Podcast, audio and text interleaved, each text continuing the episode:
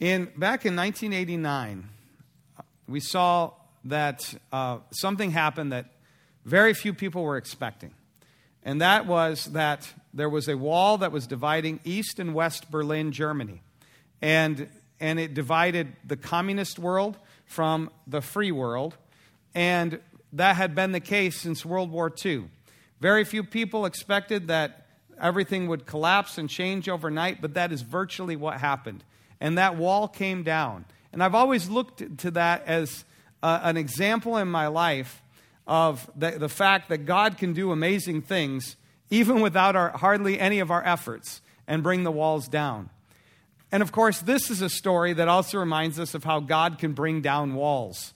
It is the story of the fall of the walls of Jericho, which is a popular story, well known in our culture. Uh, even those who have the, the, the, only a little bit of knowledge of the Bible would know about it. And it's a reminder that God can do amazing and great things, that He, he is able to ask, able to do above what we would ask or even think, that He is mighty above our situations, and that He will act and do wonders in ways that we wouldn't even expect. But we also are reminded of this by this that God often does these things only after he has tested and challenged our faith so that we're ready to see these things for what they are. And that's what I want you to consider how it is by faith that the walls of Jericho fell down after they had encircled it seven days, as Hebrews 11 says. In order to understand that, I want you to see three challenges of faith. We're going to look at two of them this week. We're going to look at the next one this week. Then we're going to look at what happened afterwards.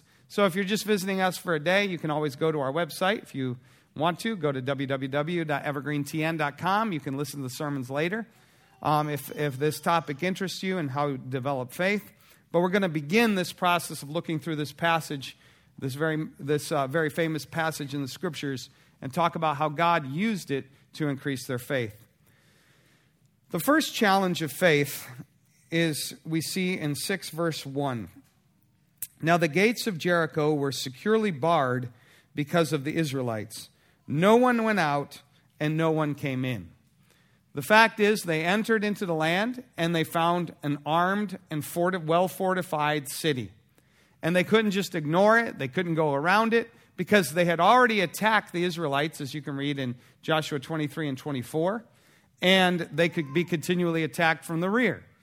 And it had to be dealt with, but yet there were strong and high walls, and how were they going to overcome it? And that is really what the first challenge to our faith is. We often have some idea that we want to do something good. We begin uh, a new marriage, a new relationship, we go to a new church, or we start a new ministry, or we take want to take leadership in our community, or we want to start to serve in some new way, or we get involved in politics, or we start a business. And then all of a sudden we find out it's not like we planned. There's all sorts of problems. We have a new child, we're all rejoicing at the birth, and the child just will not cooperate. And we find that we have the obstacles in front of us to lead us to the good things that we want to get to. That's what we see in the case of Jericho. We can find that these problems may be a relationship, a marriage with our children. It may be a dangerous or destructive habit that continues to find its way back up. It could be a financial problem. It could be a sense of something bigger, like the meaninglessness of life, feeling we're useless after a job has been taken away from us. It could be trying to serve and finding opposition. And these are all examples of the Jerichos that we might run into. The first challenge is the obstacles or the problems in our, in our way. And they're not just a, an obstacle, though, they're also an opportunity. It's an obstacle that, that challenges us to look to God, and it also is an opportunity to exercise faith. There are two ways they could have looked at the walls of Jericho. One is to simply see the walls, to see the problems, which usually leads them to focus on their own efforts, sometimes to be frustrated and anxious about all the problems, to have it go round and round in their head, or even to start fighting against one another and blaming one another. Remember what happened in the wilderness. Whenever there was a problem, what did they do? they blamed Moses and they started getting angry at him rather than looking at the problem and looking in faith to the Lord. But there's another way to look at the walls of Jericho, and that is to not only see the walls, but in faith to see the God who was above the walls, to see the God who was infinitely above the walls and who was fully capable of knocking them down. And that's what we have the opportunity to do. What I'd like you to take away, one thing I'd like you to take away from this, this passage is that whatever problem, whatever wall you're up against today, that you would see it not just as a problem, that you would see it not just as an issue or difficulty, but that you would see it as an opportunity to exercise the faith in the God who is above those things and who can take care of you, who can lead you, who can guide you, who will be there for you, even in the midst of all these problems. And that's not always easy. It's a challenge, right? Because, for example, when we're in relationship with someone and we see that that's important to us and that relationship is strained, we don't know how that's going to work out. We don't know what they're going to do. We're, we don't have the control that we'd like to have. It's uncertain. And so, but God offers us a certainty that is above that uncertainty.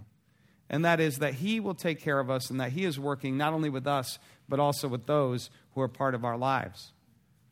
When we have an illness in ourselves or someone close to us and we can't figure it out, which happens a lot, what's the problem? What's going on underneath? What are we to do about it? That can be a real testing of our faith. But what we can do is learn to see above it the God who is a healer, who will give us strength in the midst of it, and who will all, who provide for us and care for us, and that that is a certainty even when our health is uncertain. That's where we have the opportunity to look to God. And indeed, it is often the case that these are the things that cause people to look to God. Um, uh, the, the pastor and teacher Tom Rainer has, done, has written a lot of great books, so definitely recommend his, his writings. And uh, one of his books that I liked, enjoyed the most was called Surprising Insights from the Unchurched. And what he did is he did a, a big study to see why is it that people who were totally unchurched, they weren't part of any church at all, became active church members for many years. And one of the things that he found was one of the most common reasons was that people ran into a crisis and they didn't know what to do. And at that point, someone invited them to come to church. And there, in the midst of their uncertainty, they found a certainty through faith in God. That's the opportunity when we meet the obstacles in front of us. It's a different way of looking at it, it's a different approach, and it's one that God calls us to. To do, to instead finding victory over every problem in our lives, to find the internal victory of having confidence in God's final victory. That is the triumph of faith. And that's why God leads us to these obstacles. So that's the first challenge of faith is that when we want to go forward, when we want to do good, we find obstacles, problems, difficulties in trying to do that. The second challenge of faith is a little bit different. And let me give you an analogy from, from daily life just to explain what this is. Uh, many people will come to a point where they want to make a resolution to do something good. Maybe they want to build friendships. Maybe they want to find a spouse. Maybe they want to get in shape. Maybe they want to find a better job. But you know what's going to happen in each one of those cases? You're going to find that it's, a, it's harder than you thought to actually bring those things about. This is going to be a challenge. You're going to have to do things. You're going to have to get outside yourself. You're going to have to move outside your home to actually meet friends. You're going to have to go to the gym on a regular basis. You're going to have to develop some new skills or work hard to find a job. These are things that are challenges. And what happens is, in the midst of these things, a lot of people just say, no, thank you. Maybe not deliberately, but then it's just like gradually let it slide. And then they stay in the same place. That's kind of what the second challenge to faith is, but it's not one that just comes from the thing, it comes from God Himself. It comes from the fact that God tells us to do things that seem challenging or difficult. Now, remember, the context here is that Joshua had met the commander of the Lord's army. He saw a man standing there with a sword, and he said, Whose side are you on? And he said, No one's. I'm the commander. And I believe this was an appearance of Jesus Christ before he became in human flesh. And what was Joshua's response when he saw the commander of the Lord? What's your message? Or I think probably better, what are your orders? What are your orders? When we see the problem, then we need to go to the Lord and we should put our hearts in a condition to say, What are your orders? But the problem comes when God gives those orders. Look at verses 3 and 4. Look at what the commander of the Lord's army told him to do. He says, March around the city once with all the armed men. Do this for six days. Have seven priests carry trumpets of ram's horns in front of the ark. On the seventh day, march around the city seven times with the priests blowing the trumpets. Now, on the surface of it, it could seem like, well, that's pretty easy. Just walk around the city. But if you actually know what human nature is like, then you can see that this might be a bigger challenge. So you can see all these military men who've already fought. They come and say to Joshua, All right, what are we going to do first? And he says, What we're going to do is we're going to take one whole week and we're just going to walk around the city. What is he going to? say? What are they going to say to that? Uh, that is the stupidest idea we've ever heard. How about we do something like fighting, which is what we've come here to do? They've already attacked us. Let's go fight them. What's your strategy for that, Joshua? And if you don't think that this would be an issue, just read everything that came before this point in the Bible. The simplest commands, starting with you can eat from every tree that is on the entire planet except this one. Well, let's eat from that one, right? Simple. But it became a challenge for them. And the, and the Israelites said, collect the manna for six days. And then the seventh day, sixth day, get double. And the seventh day, you'll have enough. And what they do? They went out on the seventh day to get it. It wasn't there. They couldn't do these simple things. And it's like you start to do these things, and hey, you know, what's your military strategy? Just walking around the city? You kind of look stupid. It can look like you're, you're dumb. What kind of strategy is that? You don't think those things affect us? If we think people look like we're doing dumb things? Well, they certainly do. And let me give you some examples. Think about the relationships you had. Sometimes relationships can be a force that can keep us away from doing the good things we should do or lead us in directions that are wrong. Everybody says, you know, hey, we're going to we're going to worship the we want to worship the Lord together. Nah, you know, we don't want to do that. And immediately the pressure of the family just leads you away from that. Or it can be into to things, other things that would be harmful. Or patterns of communication that be harmful learning to actually do something contrary to the group, when the group wants you to do something, is hard. As soon as the group went up, in the case of Israel, um, and said, we, want, we can't go in, everybody cried out. And when Joshua and Caleb earlier had said, we, don't want, we think we should go in, they wanted to kill them. That is the kind of forces we take.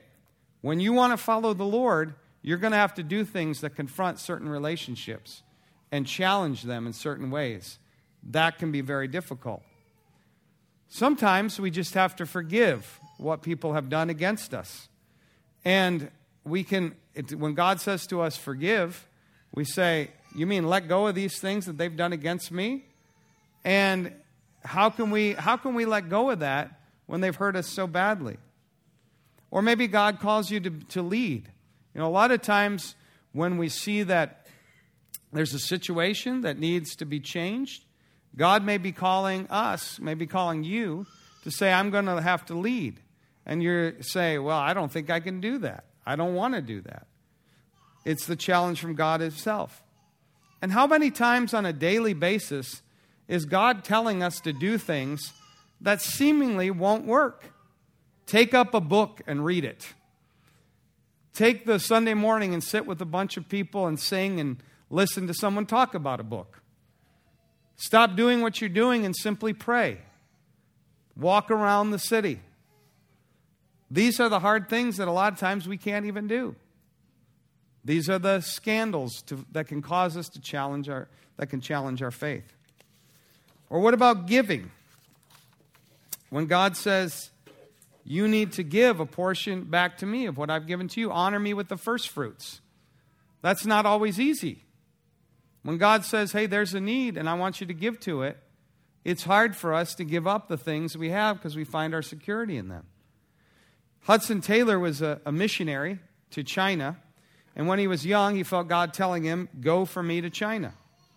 To prepare, he went to an impoverished region in England. And late one night, he was, he was on his knees praying for a sick woman with starving children. And he tried to pray, actually, but he choked on his words because he realized that he had something in his pocket. It was his last silver coin that was the very answer to the prayer that he was praying for this woman's need. And so he thought, hypocrite, how could he ask this woman to trust God's provision when he himself did not trust God's provision? That's the, that's the challenge to our faith. It is what God calls us to do. The first challenge is the problem. The second challenge is when God asks us to do something that doesn't seem like it'll work or seems like it will go contrary even to what we might expect. But the amazing thing here is that Joshua actually didn't even hesitate. Look at verses 6 through 7. So Joshua, son of Nun, called the priests and said to them, Take up the ark of the covenant of the Lord and have seven priests carry trumpets in front of it. And he ordered the army, Advance, march around the city with an armed guard going ahead of the ark of the Lord. He immediately acted in faith which is why Hebrews 11 says, By faith the walls of Jericho fell after they had encircled the city for seven days. Joshua was able to take, move, put against the obstacles and the challenges to obeying the Lord a vision of faith. And that's what faith can do. It gives us resources to keep going in the face of the problems and to keep doing what the Lord asks us to do, even when we don't see how it's all going to work out. So, what kind of things might Joshua have thought about when he said, I will go ahead and do what the Lord has asked me to do? Well, one of the things was probably, starting with the negative, is that he remembered what had happened when others had not done what the Lord had asked them to do. He had already seen a bunch of negative examples when people wouldn't act in faith. In Joshua 23 15, he describes it. He says, But just as all the good things the Lord your God has promised you have come to you, so he will bring on you all the evil things he has threatened until the Lord your God has destroyed you from this good land he has given you. He had seen that happen. He saw the people refuse to go into the land earlier, and he saw them all die in the wilderness. He realized that if they didn't move forward, there was a consequence to that, that you can't oppose the Lord. But he also set over against that the promises of God. Look at what the Lord had said to him in verse 2 See, I have delivered Jericho into your hands, along with its king and its fighting men. It's so certain that it's like it's already happened because God has declared it. So he had the promise that God would do something here and take out the, the city of Jericho. But then he also knew that God was with them. He saw not only himself, but he also saw the God who was behind him. And he had realized that long ago. When the people said in, in the book of Numbers that they shouldn't go into the land, and he and Caleb stood against the other 10 spies who all said, We can't do it, he knew that the Lord was with him. Listen to, his, to the words they said in Numbers 14 7 through 9. The land we passed through and explored is exceedingly good. If the Lord is pleased with us, he will lead us into that land, a land flowing with milk and honey, and will give it to us. Only do not rebel against the Lord, and do not be afraid of the people of the land, because we will devour them. Their protection is gone, but the Lord is with us. Do not be afraid of them. He knew that the God who was with them was powerful, more powerful than any city, any king, any army that might come against him. And that led him to say, we can go forward and do what he's asking us to do. But then, thirdly, he had actually seen it happen. I guess the fourth. He had actually seen it happen. In Joshua 23, verse 2, he talks about the past and he talks about events that happened even before the walls of Jericho. He said, You yourselves have seen everything the Lord your God has done to all these nations for your sake. It was the Lord your God who fought for you. He had stood at the Red Sea and saw it parted and saw them walk through and saw it come back and devour the, and destroy the armies of, of Egypt. He had seen armies attack them on the way, and the Lord, through miraculous provision, enabled them to beat them back. He had seen them defeat the kings of the Amorites who had come against them to oppose them. He had seen all this happen. And that's one of the things we need to remember when we're challenged to our faith is not only the promises of the Lord, the, to see his presence with us, but also to remember the ways he's already acted in the past that will help us and give us strength and encouragement as we seek to go forward in the present. That is what faith can do. Faith takes the content of what God has shown us and sets it over against the problems and the challenges of doing what the Lord has called us to do. And what about for us in our daily life? How can the considerations of faith change the story? One reason we don't do what we need to do in the face of the important relationships we have is because we fear that they will attack us or abandon us. We fear what will happen. But Jesus has told us that this is part of the, the story. That when we follow Him, that there will be times that we will be led to abandon family, friends, houses, places, where His call will lead us away from that which is comfortable and good, as it did for so many of His saints throughout history. But what He promised us is this He says, Jesus said in Mark 10, that those who have left family and friends and and father and mother and houses will not fail to receive many more times in this life with persecution and in the end, eternal life. We can see that God won't leave us abandoned, that He will bring people into His life. He could just say, Hey, I'm enough. But He doesn't do that generally. He doesn't simply barely make us rely on Him alone. He brings people into our lives to encourage us and help us and lead us. And he, even if we have to let go of some of those supports, He will provide them in the future. And what about forgiveness? What is the consideration of faith that enables us to forgive? Well, sometimes we, we don't understand what forgiveness is. Forgiveness is say, not saying the wrong doesn't matter. Forgiveness is not saying that even something should be done about it. It's saying that we're not going to do something about it, but we're going to trust the God who has said, It is mine to repay, I will avenge. I will sort it all out. So we don't have to let it go round and round and round and round and round in our heads every day. We can say, I give it to the Lord, and I have confidence in Him that He's going to take care of it. And what about leadership? When God calls us to take up an office in the church, or a ministry task, or take up a new business, or be involved in our community in a new way.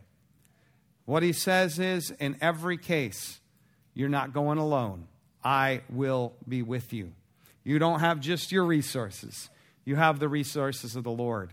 And that's what faith teaches us. If we have to give up things that we enjoy, if we have to move to new places and give up common supports, if we have to see people leave us, what does God say? that he will more than repay us back for what we've lost, that there are pleasure to set his right hand forevermore, and that he is able to give those things to us. Hudson Taylor found that out in that very instance that I shared with you. One of the reasons he was able to give because he remembered that the Lord had said, Give, and it will be given unto you. He was down to his last bowl of porridge, his last meal after he gave that, that silver coin away. The next day, in the mail, arrived a letter or a packet with a gold coin that was worth 10 times more than the silver coin, that he had given away. He never knew who gave it, but the Lord had provided. And he saw once again what the eyes of faith can see as God promised in Philippians 4:19. My God will supply all your needs according to his riches and glory by Christ Jesus. The eyes of faith will help us obey and move forward when God calls us to do things that are difficult. That's what Joshua did when God called him to employ this unusual strategy. He was able to, by faith, move forward, and the walls of Jericho fell after they had been encircled seven days. So let me just sum up what I've shared with you today. Remember, and I hope that whatever obstacle or challenge or difficulty you're facing in your life right now, that after this message, after this passage, you'll look at it a little bit differently. That instead of just seeing as a frustration or something that causes you anxiety or just something that's against you, you will see it as an opportunity. An opportunity to exercise faith. But then, secondly, recognize that part of the challenge will come not only from the thing, the obstacle, but from God Himself. That He will call you to do some things that will be hard on you. What is God calling you to do? Maybe some of you are out there right now that you have something. You say, The Lord is telling me to do this, and I've just been waiting, and I've not been doing it.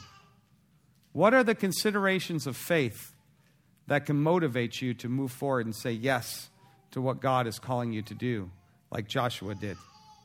And that's the third thing. That even though that, it can be hard to move forward to obey God, it can be hard to move forward in the face of obstacles.